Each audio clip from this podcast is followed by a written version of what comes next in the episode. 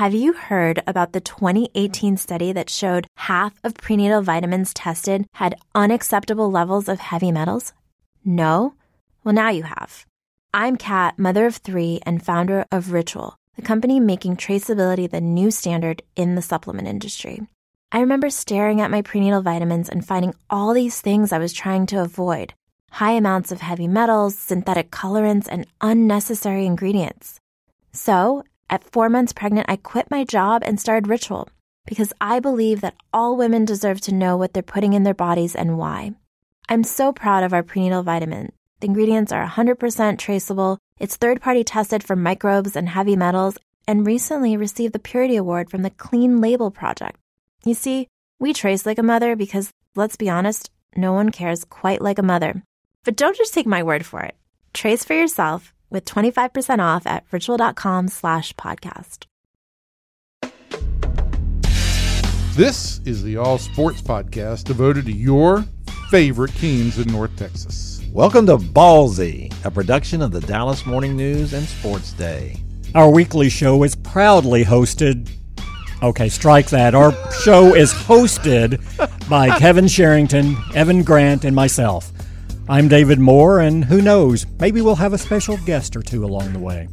In this episode, we're going to be talking about the Dallas Cowboys. Catch other episodes by subscribing to the Ballzy Podcast on iTunes. We're also on social media. Just search Ballzy Podcast on Facebook and Twitter, and you'll be notified of the latest episode. Don't forget, it's Ballzy with a Z. Are you ready, sports fans? Ballzy starts now. Hello, everybody. Welcome into Ballzy, the Sports Day DFW Dallas Morning News Podcast. I am Kevin Sherrington. That is Evan Grant. This is David Moore. We're going to talk about the Cowboys. Uh, and you know, last week we said they good again. If we look up on our on our uh, whiteboard, it says uh, they bad again. Uh, so uh, this is just a week to week proposition with the Cowboys, right? Whether hey, you actually put stuff on the whiteboard this week. I did, yeah. Apparently, we're well, bad grammatically as well. well I think it's I not just, just, them. I was copying Evan. I was copying Evan. So, so David, uh, so they go down and they uh, the, the, offense stinks again. We're not really surprised by that. Uh, the defense was strong words. Yeah, the defense was pretty good. I, you know, we want to say the defense was great, mainly because I'm watching the game on television, mainly because the broadcasters are saying how great it is. It was certainly great in the red zone. They did a fabulous job of stopping the Texans in the red zone. Now, the Texans kind of moved the ball up and down the field on them, which to me brings to the critical point of why do you think you're going to hold them now and keep them out of field goal range in overtime when they've been moving the ball on you uh, uh, pretty much the whole game?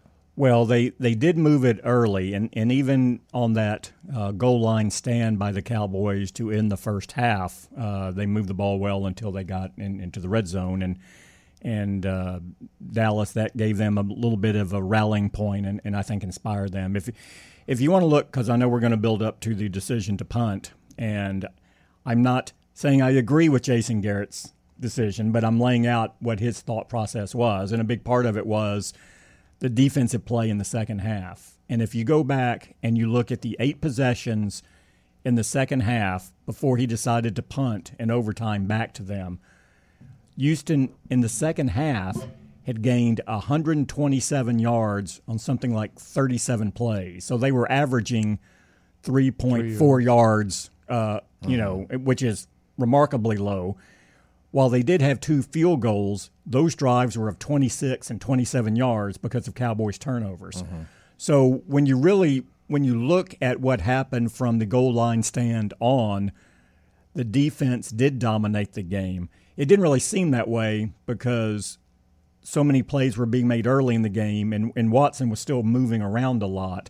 But they really did nothing in the second half. Like I said, their only two field goals came off of were 26 and 27 yard drives where they didn't have to move the ball at all and they still would have gotten a field goal. But, uh, uh, you know, again, what we had, and this is post the punt, obviously, what we have is you have in Houston a guy with an ability to make a play in DeAndre Hopkins. Yes. You've got a true number one receiver who can go up and make a play and then turn it into an even bigger gainer.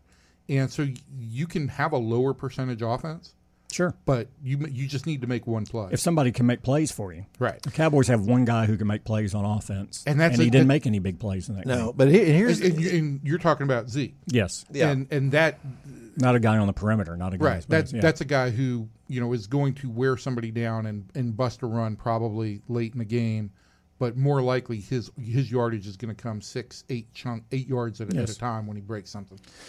But uh, but here was the issue for me with that, and Bryan Broaddus brought this up yesterday, and uh, and and absolutely is right. If you really, you know, because we know how Jason is, and when he when he talks, everything in, in that in that news conference yesterday, everything was this makes sense, this didn't make sense, you know. So everything on his level, Very is, methodical. is very methodical. But it, when it, but Brian says, so if you believe in your defense so much, why didn't you defer the kick? And uh, overtime, because then coming back because of the overtime rules, the way they're Then set up now, you you can all you got to do is kick a field goal and the game's over. that undermines his rationale more than anything. You think? That's true. Yeah, because again, they won the to- toss. If your whole point was the defense is carrying us right now, it's on a roll. Let's play field position here. Let's hold them. Yep. Get the ball back because you're going to get the ball back no the- matter what. Yeah. You know, Yeah. uh, and so and so that that to me that's the that's the issue with that is is that they, they he didn't do that. Uh, I think that's the greatest thing that undercuts the decision he made, even with all the. And again, he'll go through and he talk about how Elliott, you know, Elliott ran 20 times for 54 yards, and nine of his carries resulted in zero yardage or a loss of yardage. Right. And they lost on third and one just before that. Right. Uh, so it's like, well, you just saw him lose yardage. Well, he's not the only guy. You also have, you know, you had a fourth and one from an identi- almost identical spot with two minutes left in the first half. Cowboys went for it, and Dak Prescott picked up two yards on a quarterback sneak. Mm-hmm. Yeah, I, I mean, in, in that situation, even whether it's a you know whether you, you do a pitch or a, a handoff to, to Zeke and you, you're starting him deeper in the backfield, why not why not just quarterback sneak with what is supposed to still be a strength With a big, strong quarterback, yeah, um, behind Zack Martin, just go. Here's Zack Martin, load up, go right. well, what about him, a go. couple of plays before that where they put a fullback in and they went Yeah. for it and, and got the and got the first down. Lawley, yeah. You know, so there there were a number, th- and as as Jason said, he liked the play call. You know, it was the read option, and, and that He liked it on third down, and, and Prescott made the right call. He handed the ball to Elliott. The reason he lost yardage was because of, and technically it went down as no loss of yardage. He claims that he lost about a half a yard to Yeah. three quarters of a yard on it, uh, which it looked like to me. It looked like It he was taking a step back as it was going, but it, it was a breakdown in the blocking on the left side of the defensive of the offensive line, which Yeah. which led to the yeah. the but but the other element is here going back to this. But since Ezekiel Elliott's arrival, and not all of these have been picked up by Ezekiel Elliott, the vast majority, but not all. But since his arrival in 2016, this team has converted 18 of 19 fourth and one.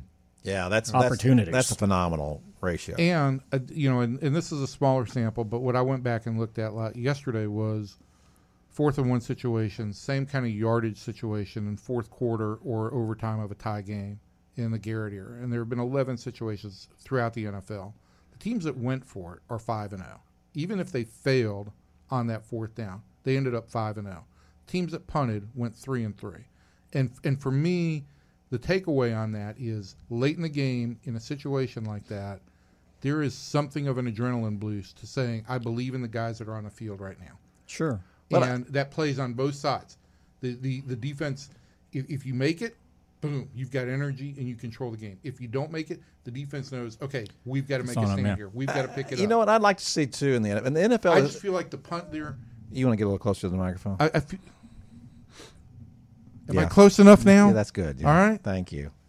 I feel like the So punt dramatic. there comes across. I, I do think it takes a little bit of energy out of your team, I don't think it's just energy. I think it's you know I, what I'd like or to a see lack of belief, or, confidence, or whatever. what are the wanna analytics? Just just when you said you, you're 18 of 19 on fourth down, right? Fourth and one. Yes. And, and so uh, you look in, in in college games so much as uh, I had this discussion with Babe Laufenberg a few weeks ago. He says now there's so much trickle up from colleges uh, that, that you know that the colleges are the ones being really innovative now, and they're the ones looking at numbers and analytics. And you know, Mike Leach was famous for for not punting. Uh, in, at the at the Texas OU game the other day, in which there was no defense, uh, but both teams punted once in that game, and and you know they were going for it all the time, and, and you know the thinking that No, no, fourth down, got to punt, pin them back, hold them. You know, that's so old school. It is old school. And and I, and I think that even though this it is the strength of this Cowboys team is its defense. There's no question about that. Uh, but I, I think to keep asking it to do this over and over and over again is is just a little much. And that and to me that's going to be the thing that gets Jason Garrett in the end. And this is what Jerry's going to look at at the end of this season. If they don't make the playoffs, I can't imagine that, that he could possibly bring Jason Garrett back next year if they don't make the playoffs. Uh, is that you know you're you're supposed to be a bright young guy and you're very old school. You know everybody else is moving one way, and Jason Garrett, it seems to me, is moving the other and and I think that's going to end up getting him in the end. I mean, is, has this offense looked more out of step with what's going on in the league than it does right oh, now? my gosh! And, let's well, go I mean, to this the league past is week. all the league is all about throwing the ball Yeah. downfield, and, and and I can't blame all of this obviously on Jason Garrett. Um, well, they're, they're using they're using the skill set that they have, you know, and, and that's a big part is- of the problem. The- but they the designed big- it this way. They wanted this team. You're right. This You're is right. the issue team. here. Okay, the evaluation that the Cowboys made coming into this year on this team and how they put it together is they put together a team with a quarterback who's got a suspect arm. Okay, he's he's not the world's most accurate quarterback, and then you've added no big play players on the perimeter who can help him out. So it's an awful mix. And he doesn't even have that safety valve of Jason Witten, who you could throw the ball to and know, okay, he's going to fall down as soon as he catches it, but I'm, he's going to catch the ball. Right.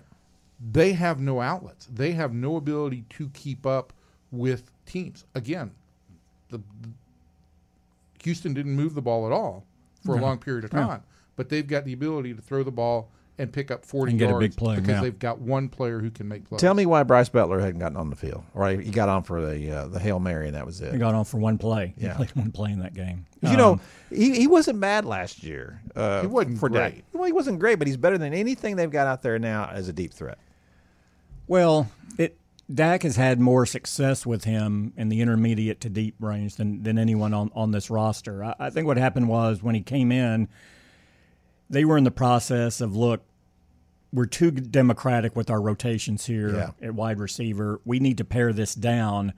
Instead of trying to get all these guys in here, let's lop off a couple and, and keep it to three to four in a tighter rotation, and maybe that way Dak can develop a rhythm with them. One of these guys can emerge, and we can do something. But but you haven't seen that, so uh, I, I would not be surprised if you start to see Butler some this week, Yeah, just I- I because think- we've gone a couple of weeks now, and what they're doing doesn't work. Um, but yeah, it's uh, Not that he's a total panacea. myth- no, no, he's not. And this this is not going to fix it. if you're saying Brice, but yeah, but that's what happens when teams are going this poorly.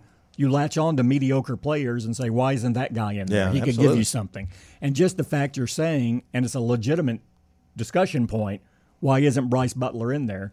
Tells you what horrible shape this offense Absolutely, is in right because, now. because last year you couldn't have cared less about Brice Butler No. in the game, right? Because he's had a his third moments. receiver. He's had his moments too, where And that's he- what he is in this. He's a third receiver. the Absolutely. Cowboys, the Cowboys have played five games, Correct. right? Look at this insight you're providing. Unbelievable. Off the top of your head like this. I This also- is really good. Last night, I also I also did a little research and determined that no team that had ever scored 16 or more runs in a p- baseball postseason game had ever lost.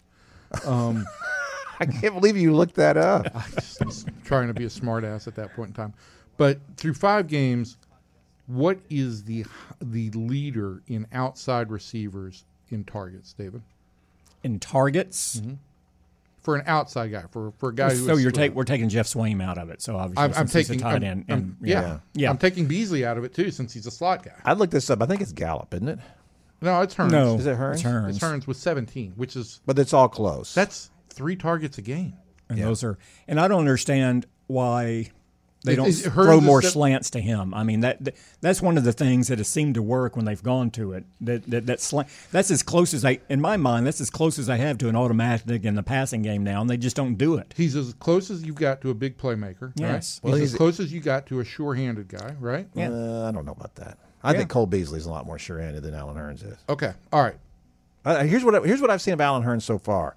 Everything is, is body catch, except for the touchdown. The ends. Everything is this. Everything is he's cradling everything. Uh, here we go with Coach Bolitnikoff. Hey. I'm telling you, this. Look, what did DeAndre Hopkins do?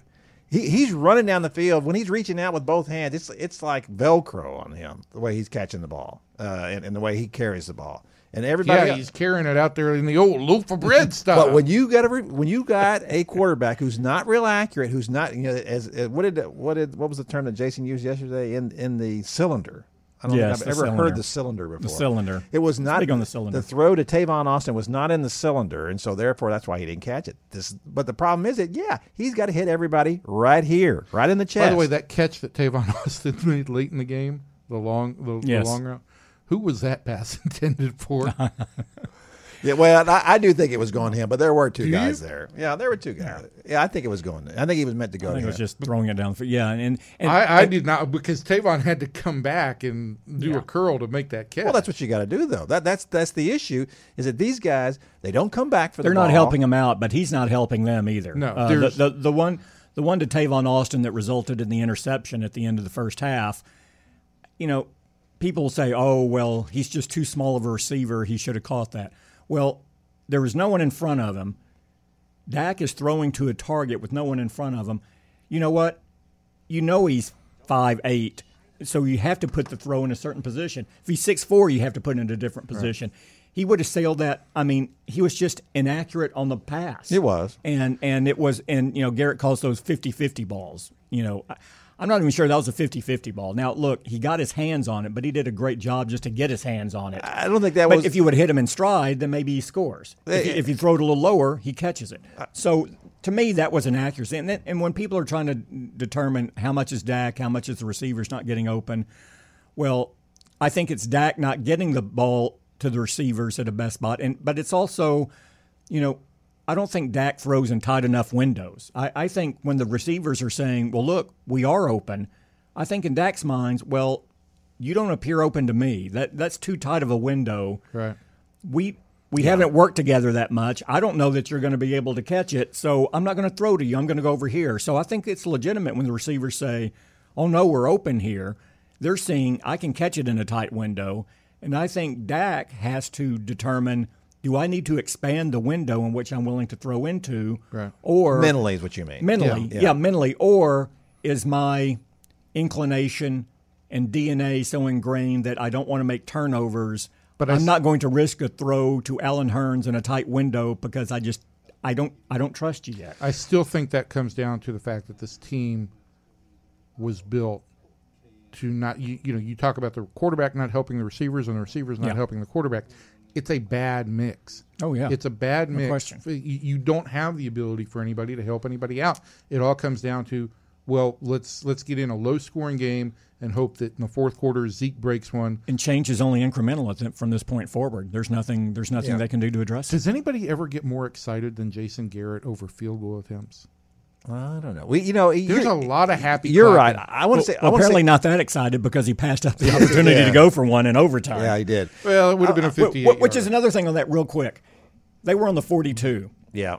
He had said at the end of regulation that if we get to the 40, we're going to kick a field goal. So so you're in his mind, you're 2 yards away from what you determine is your scoring zone where you can get points. So you're 2 yards away with an offense that's struggling, but actually has picked up some yards early in overtime to get you to that spot.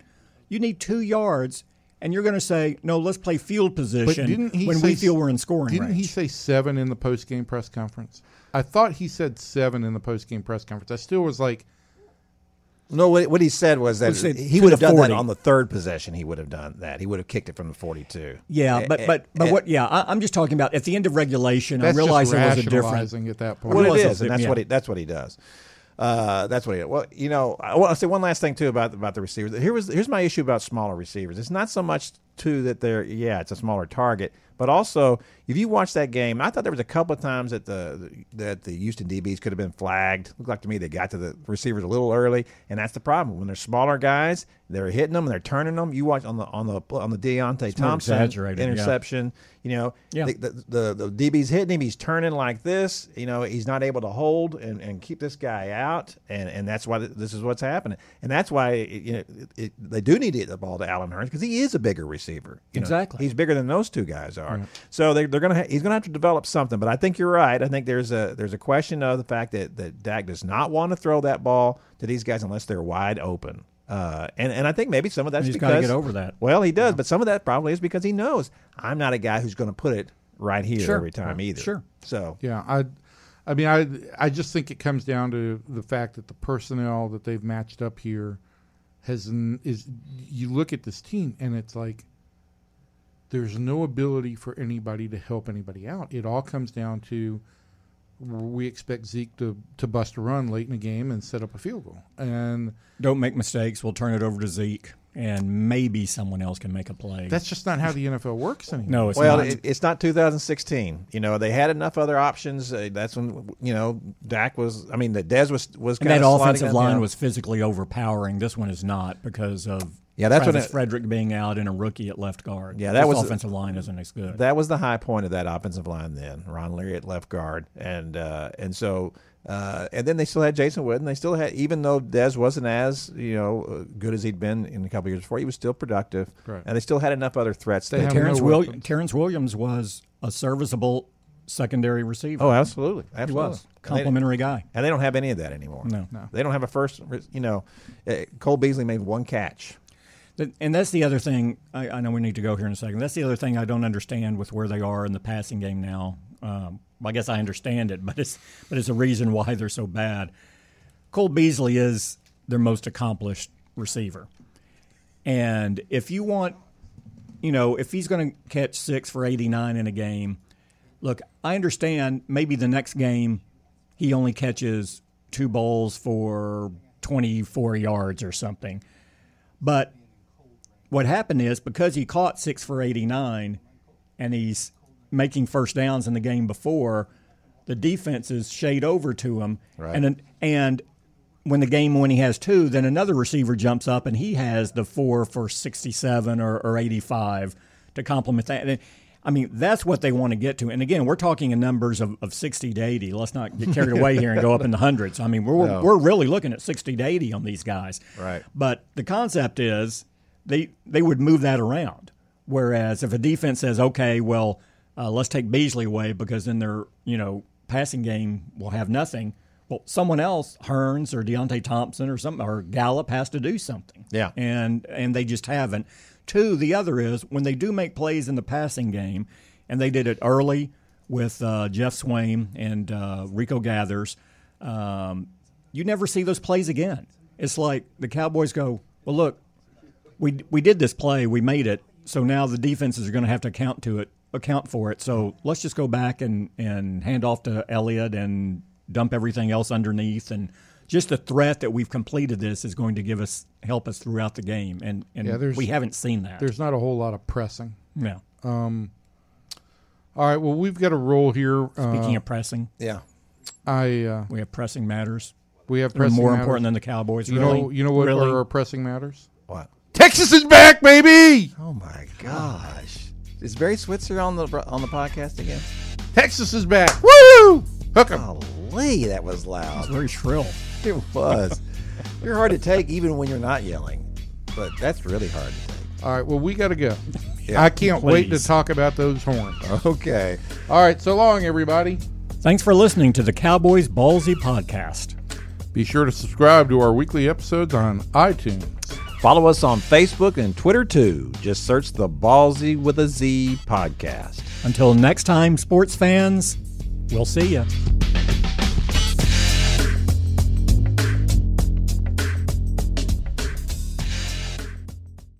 Have you heard about the 2018 study that showed half of prenatal vitamins tested had unacceptable levels of heavy metals? No? Well, now you have. I'm Kat, mother of three and founder of Ritual, the company making traceability the new standard in the supplement industry. I remember staring at my prenatal vitamins and finding all these things I was trying to avoid high amounts of heavy metals, synthetic colorants, and unnecessary ingredients.